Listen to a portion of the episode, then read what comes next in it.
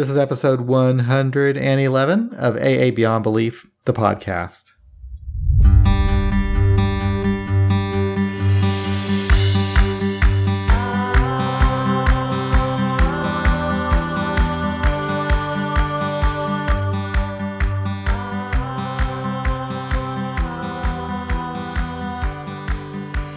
Today we'll meet Lena R. from the We Agnostics group in North Bay, Ontario.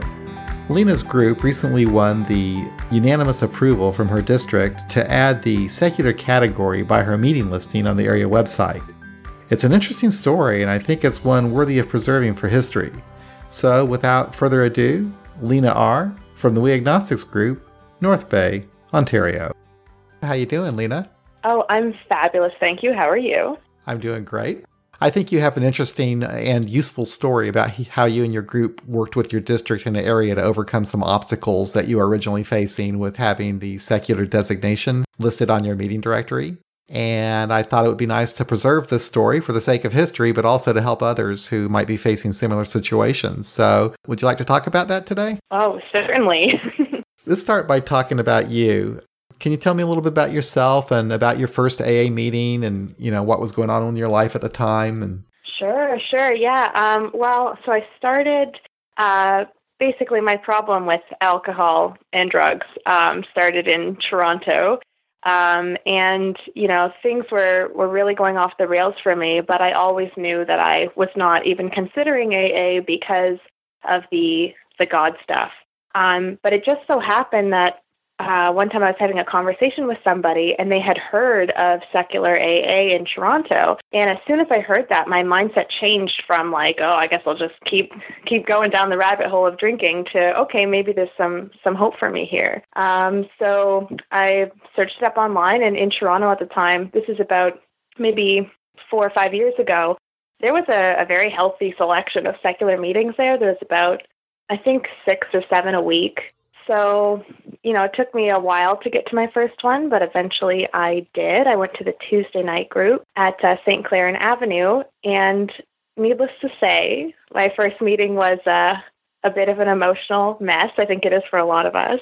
But, you know, I just, I remember leaving the meeting with like the, my 24 hour chip in my hand and just feeling like, oh, there's a there's a chance for me here. You know, I was really grasping onto something. Uh, unfortunately, you know that wasn't um, it wasn't all uphill from there. I still had a couple more relapses to go through, and it's really hard to for it was hard for me to make it in Toronto because I didn't have family. You know, all the people I was staying with uh, was like you know me, like people I was in toxic relationships with, for example, and I it was really hard to make ends meet. So I just had so much to worry about. So after struggling for probably about a year there in Toronto, going to meetings, you know, learning about the program, but still struggling, I decided to move to North Bay because that's where my mom is. So I had the opportunity to, to not work for a while, just go to rehab and just focus on myself. So there's a lot of privilege in that sense of for me in getting sober. Um, but anyway, so I think that's interesting that um, you would not go to AA um, if there if it weren't for a secular meeting. Yes, absolutely. Oh, I'm just I'm really hard headed, and you know, and I know what I believe. I, have been an atheist all my life, um, so I was so glad that was available to me. Well, I find the same thing in our group. I, I would say now, I'd say over half of the people that that go to meetings at our group haven't even been to a a, a meeting with prayers and so forth. They they wouldn't even go to AA had it if they didn't have this opportunity. So mm-hmm. that's that's kind of interesting. Yeah, absolutely. How did your group We Agnostics get started in North Bay? Did you play a part in that, or was it already um, going when you when you arrived in North Bay? Yeah, so when I came back to North Bay, unfortunately, there was only traditional meetings. So that was my first uh, my first rodeo with the traditional meetings um, because you know I wanted to go. I wanted to find my people in North Bay, and so I was probably attending those for about a year. But of course, I did encounter lots of problems with that. Like, you know, the worst for me was constantly being pulled aside after the meetings and being like, oh, can I talk to you? And they'd tell me about God and be like, I was an atheist when I came into the program too. but eventually I had pretty much had enough. I, I also had some other negative experiences in the program. Uh, and I just thought it was time for me to carry the message as I had received it. So starting it up, like just you know the logistics of getting a meeting space and all that stuff was basically done just by me. Um, finding a location was interesting because obviously we didn't want to have it in a church, and uh, in North Bay, you know your options are kind of more limited than in Toronto, I would say. We actually had one United Church that was willing to host us, but thankfully we were actually able to get to, I guess, enter into an agreement or whatever with an art gallery. So we started meeting, yeah, at the Whitewater Gallery um, for free. They're very generous. and um, yeah, and so that's, uh, I started that meeting, I think, about two years ago. And thankfully, very quickly, you know, we picked up a couple of key players who do service for the group and yeah, so now we have a, happy, a happy little group. Two years later. well, that's great. And um, at your group, you you read a um, secular version of the steps, like they do in Toronto. Yes, exactly. Are they steps that your group created for your for themselves, or is it did you adapt the Toronto steps? Um, we got them off of I think I can never remember the name of the site, but I think the website's AA Beyond Belief unless I'm just um, channeling your podcast right now. But, um, probably got it from AA Agnostica. They have uh, oh, the, yes. We link to that them from AA Beyond Belief. Yeah. Right. Yeah. So I, I just uh, took the steps right off of there, and I'm pretty sure that's the same one that they use on the Tuesday night group in Toronto. So I guess when you did that, did you have any when you started your group and you were using these alternative steps? Did you have any pushback at all from the traditional AA people, the district, the area? Um, I mean, people definitely were not thrilled about our existence.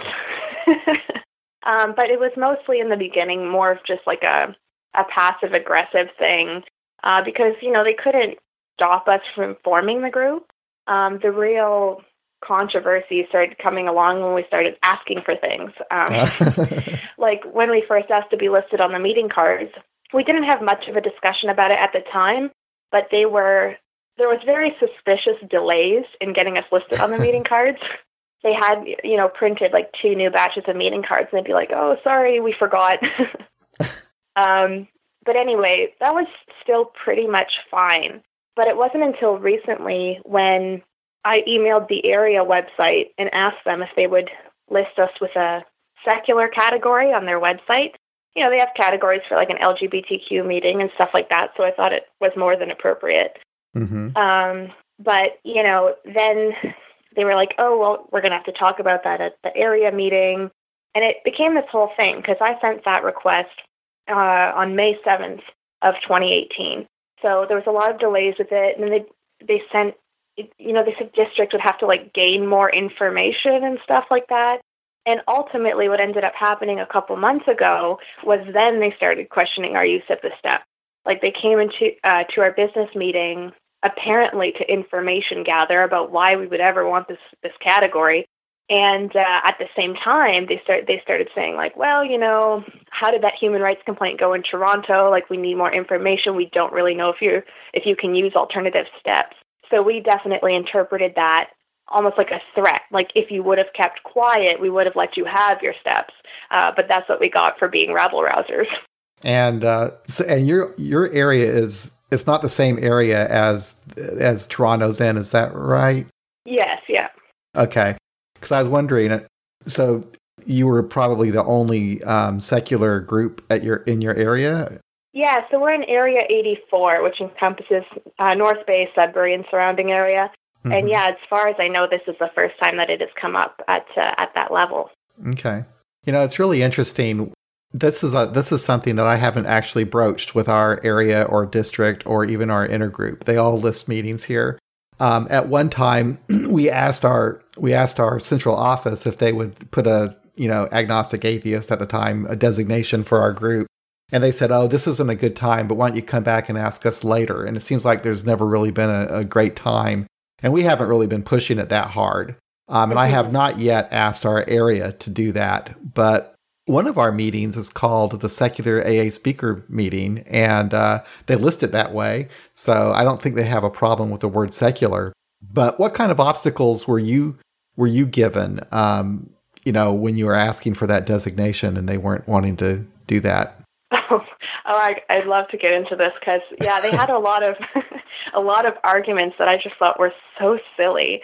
Um, you know, among them, uh, you know, they were suggesting that people might not understand the word secular, which to me is totally irrelevant um, because it doesn't, you know, change the significance of the word. And as the secular AA community becomes uh, not more popular, but more known and exists more, you know, more and more people are going to understand the word. And of course, somebody who's an agnostic or atheist is more likely to know the word secular or they can Google it, or we have dictionaries. Right. Like there's, there's solutions. um, yeah. And another thing too was um, they had this one guy came to our meeting and he was like, "Have you heard of the Washingtonians?"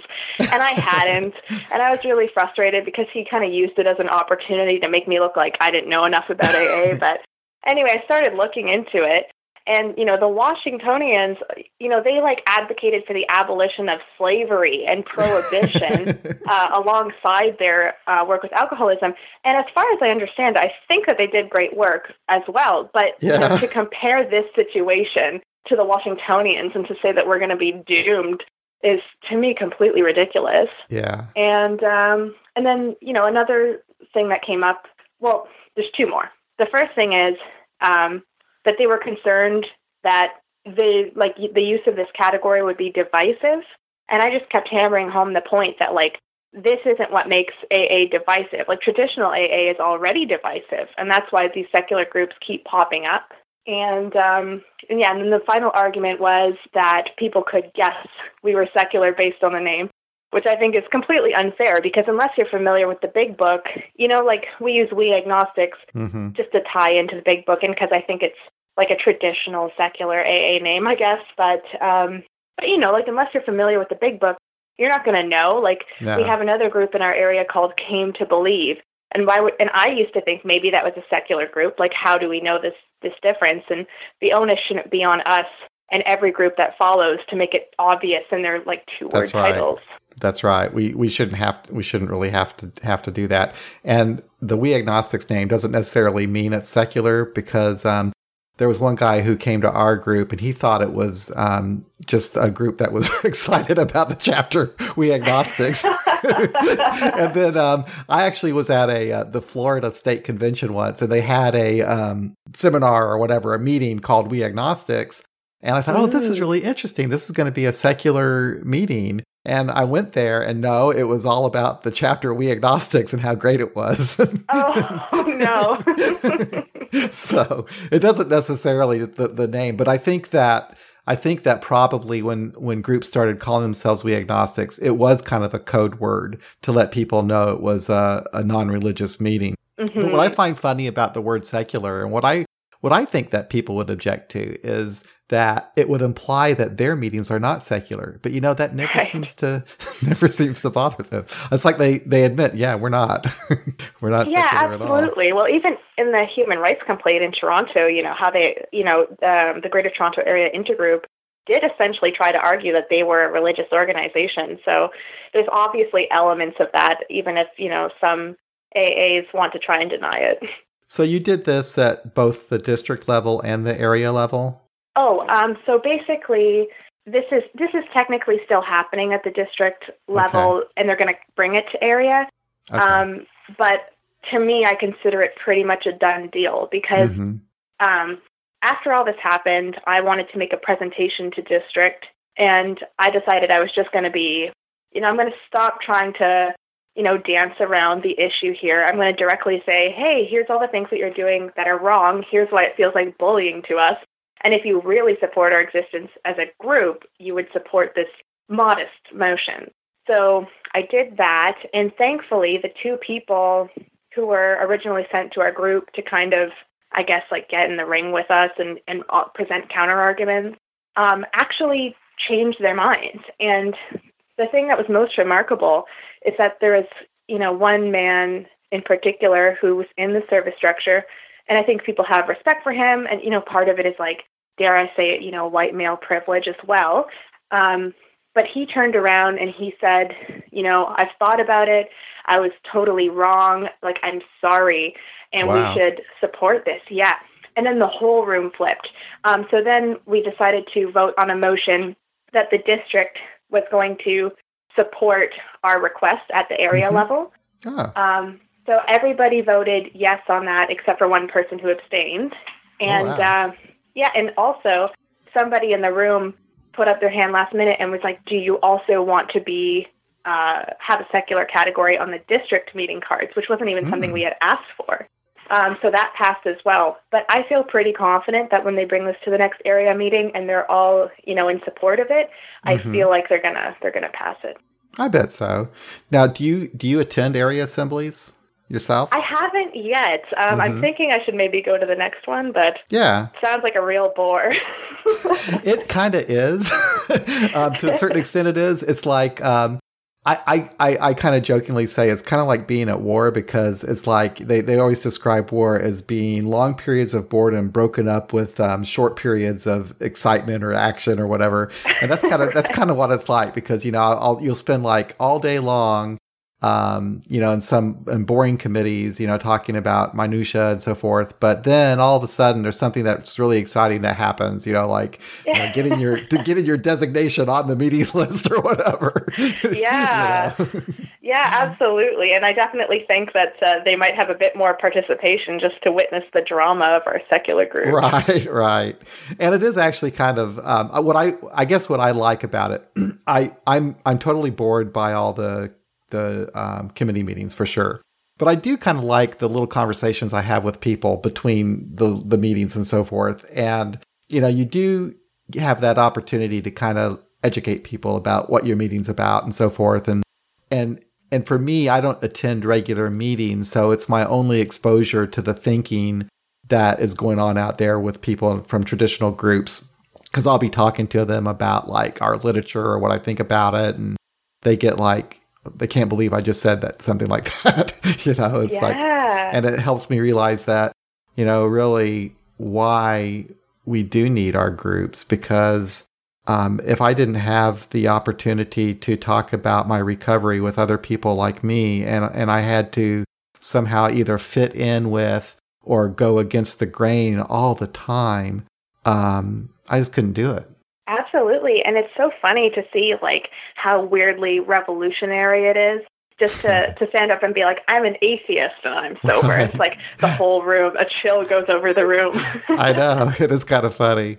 yeah. because you know i guess that people they buy into the book they they think okay because everybody talks up the big book so much it's like not a it's not like a terrible book but i think that the way that people um you know put so much stock into it as as if it's all you know we all have to follow it you know 100% and i guess if they do that they look at the chapter of the agnostics and they think that obviously an atheist or an agnostic even the 12 and 12 you know we have to change you know if we're going to be sober and um we've actually proven them wrong. That's not the case. Yeah, and you know, like that's that's a big problem for me in terms of like my own I have my own internal struggles when it comes to accepting the beliefs of other people because if you believe something and it helps you stay sober and it's not hurting anyone, like great. Mhm. But I think, you know, in a way believing in, you know, like Christianity or things like that can go hand in hand with um seeing the big book as in a way, you know, being from the mouth of God in a sense. Like Right. God spoke through Bill W. And then we don't have the opportunity to question the things that they said in the original text.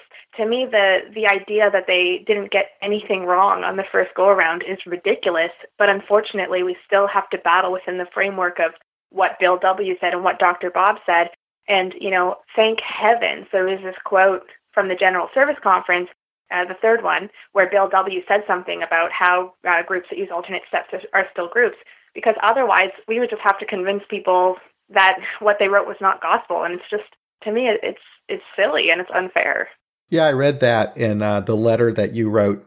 I think you wrote it for your district um, Yes. when you were trying to con- convince them to go ahead and, and accept this idea. And you, you mentioned that quote from Bill W. And I thought that was really a well written letter. And I thought your arguments were presented really intelligently and in a way that um, it would be really difficult for someone to say no, you know, uh, because you you did tell the truth. I mean, Bill W. and even Dr. Bob, they were not as strict about the big book even as uh, the people are today.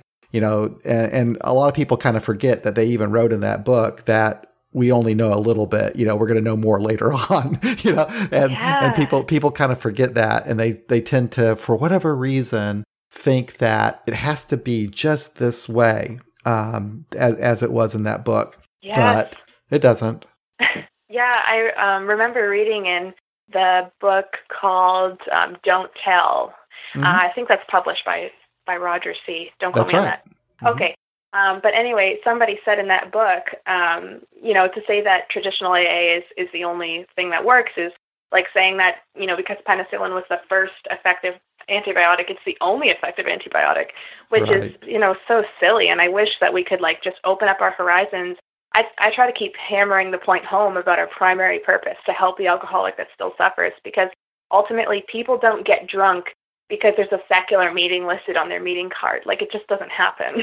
Well, you know, there there are other groups that have had problems like this, um, and some some um, some even more serious. Um, I know the there's a group in uh, Illinois, the Many Paths group, where they their uh, district wouldn't list them on on their meeting directory because they were because their group was also listed on the secular AA website meeting directory. oh. yeah, and they're still trying to work that out. And then the Free Thinkers group in Denver, the Denver uh, central office won't list their meetings because um, I, they just don't like them. they, they, they said that they don't want a newcomer's first impression of AA to be the Free Thinkers group. So, oh my gosh. yeah. I mean, all I can say on that is thank heavens that that work has been done in Toronto. Because Yeah. like without that, you know, we would all still just be scrounging in the dark. But I think we can all we can all reference that. And you know, I don't know if anybody's tried to do this, but I would think if you just emailed um, New York um, AA World Services Mhm. directly and said, "Hey, we're having a problem, just like the people in Toronto had. Um, can you tell our area that they need to list us?" Mhm. Um, I feel like there's a chance that would work. I don't know. I haven't tried I think it would. I think it would more now um, after the lawsuit in Toronto, because before that, the position of uh, the General Service Office was basically they weren't going to intervene in uh, a local central office's decision because that central office isn't really part of the General Service structure, and that all that the General Service Office does is share their experience or whatever. But I think Oh. now, because of that lawsuit, I think that they would be more likely to say, "Oh yeah, you know, you should list them." I mean, that's our experience for sure is to list the, list those groups. Besides that, the General Service Office is now listing secular AA as a um, special international contact, along with the uh, International Conference of Young People in AA, uh, Gays and Lesbians in AA, um, and other special interest groups. So that might help as well. So that if anyone really wants to see, are we a legitimate special interest group, they can just check it out. You know. Yeah, that's fantastic. And I can only hope that like, you know, when we had this whole this whole battle come up, in a way it was actually really exciting for me. Like it was the opportunity we were waiting for because this is, you know, if we hadn't had this battle about getting our our category, we wouldn't have been having these discussions. And ultimately now we've convinced a room full of people that, you know, we're a real AA meeting. Mm-hmm. And so, like, yeah, I mean, in a way, it's good that all these fights are happening now because at least we have everything on our side. You know, we have quotes from Bill W., and we have the human rights complaint, and we have, you know, just logic and empathy and just like so many reasons to do this. So for me, maybe it's just because I enjoy being a mouthy activist, but I had a great time with this. and and it's and actually it's it's really good work that you're doing too because it, it's going to help a lot of people um, you know the the number of people that don't believe in god is just growing all the time people um, you know when they go to a aa meeting and they're confronted with this whole idea that they have to change their belief system you know they would just rather say no thank you um, so it's nice you know that you're you are letting people know that this meeting is secular. You know, you you can see it right here. It's like I got that designation, and also it's AA. So you f- do you feel like your group and you are part of AA, uh, just like any other group? Oh, that's that is the perfect question. Um, I will say I definitely did not feel that way one iota until we had this district meeting where everybody turned around. I was so like divorced from the humanity of the people in that room just because it was such a constant struggle just like we're constantly having to justify our own existence. And it got to the point where we had people from the service structure coming into our meeting and you know like they're allowed to be there but they're being you know disrespectful jerks because they'll start trying to convince us about why they believe in god and we know why they're there um, so but you know i mean there is really something to be said for the fact that they reconsidered you know what they were saying. They apologized to us. And you know just last week i went to um, a traditional meeting for the first time in many many many months. And i felt pretty good about it. So I, i'm really glad this happened. Well, good. Yeah. It's like these things, you know, there's there's always a silver lining in these things, and you know what? It was it's a it's a really nice story because the people listened to you and they changed their minds, and then you had a unanimous vote at the at the end, and they they basically they did the right thing. You know, I'm and I'm glad too that that you and your group um, have had the experience that you know you feel like you've kind of reconciled and feel like you're more part of AA now our group has not had anything like this. And a lot of the people that go to our group have never been to another AA meeting and would not go to another AA meeting. And I sometimes think that they that they don't really feel like they are AA. They feel like there's something separate from uh, the rest of AA. Mm-hmm. And I mm-hmm. wish that there I wish that I could maybe I wish I could do a better job of explaining to them how how this is a special interest group. We are AA but I, I guess it's just because everybody everybody thinks that you know to be an AA meeting you've got to have these steps you've got to read this book and and that's just really not true. That's not true at all. Yeah and you know I think like we we do put a lot of like well, not we traditional AA puts a lot of pressure on atheists and agnostics and free thinkers to you know do their mental gymnastics around the wording and around the books and just kind of accept that they do count but it's it's almost like all the evidence around you is to the contrary. So, you know, thankfully there are secular AA groups and just people who think differently who, you know, hopefully the more of them that there are, the more experiences that sh- are shared, like in the grapevine as well. Um, hopefully it'll we'll all start feeling a little bit more connected. Yep, I've seen a I've seen a lot of uh, change over just the last four or five years. With um, first of all the Grapevine book, I mean the Grapevine edition that came out, where they had the stories from atheists and agnostics, and then you had the publication of the book for atheists mm-hmm. and agnostics, and then the Godword pamphlet. That and now secular AA getting listed as a international contact for AA World Services. So that's that's that's some big stuff. That's a lot of that's a lot of uh, that's a lot of change in just the last four or five years. Oh, it's beautiful. Yeah, and prior to that, I, I've been I've been in the program for a long time, and I spent literally decades not really as a believer, but uh, just trying to fit in with what everybody was saying, you know. And um, I got to where I couldn't do it anymore, especially when my um, oh my atheist. I, I I just really came to accept I was an atheist, and I felt very comfortable with it. And I was very comfortable with a secular interpretation of the program and my recovery. I felt like that's what I was doing all along anyway.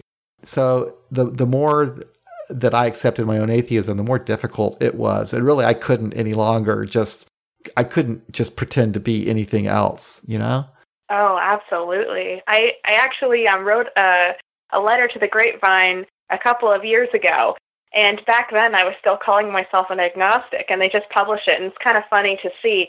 But, you know, ultimately, I know deep down in my heart that me saying, and don't get me wrong, I, uh, being agnostic is completely valid in and of itself. Sure. But for me, I knew it was just my way of compromising with AA to try and mold myself into their program. And ultimately, fully coming into my identity as an atheist has really strengthened my sobriety and just my quality of life.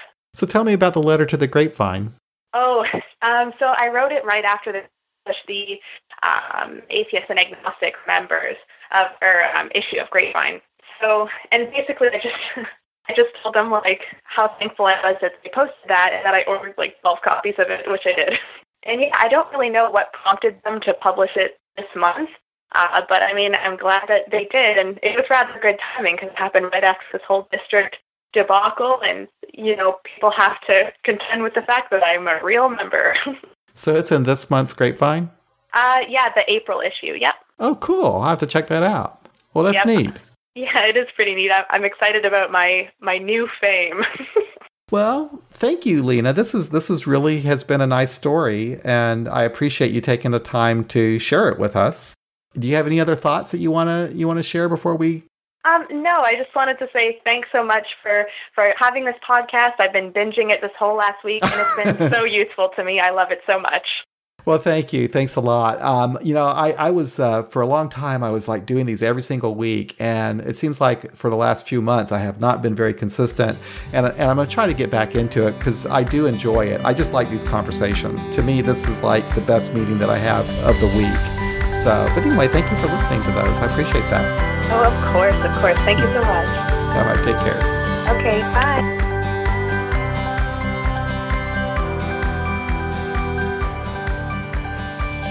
And that concludes another episode of AA Beyond Belief. Thank you, everybody, for listening. I appreciate your support. We'll be back again real soon with another great podcast. Until then, you all take care, be well. We'll talk again real soon.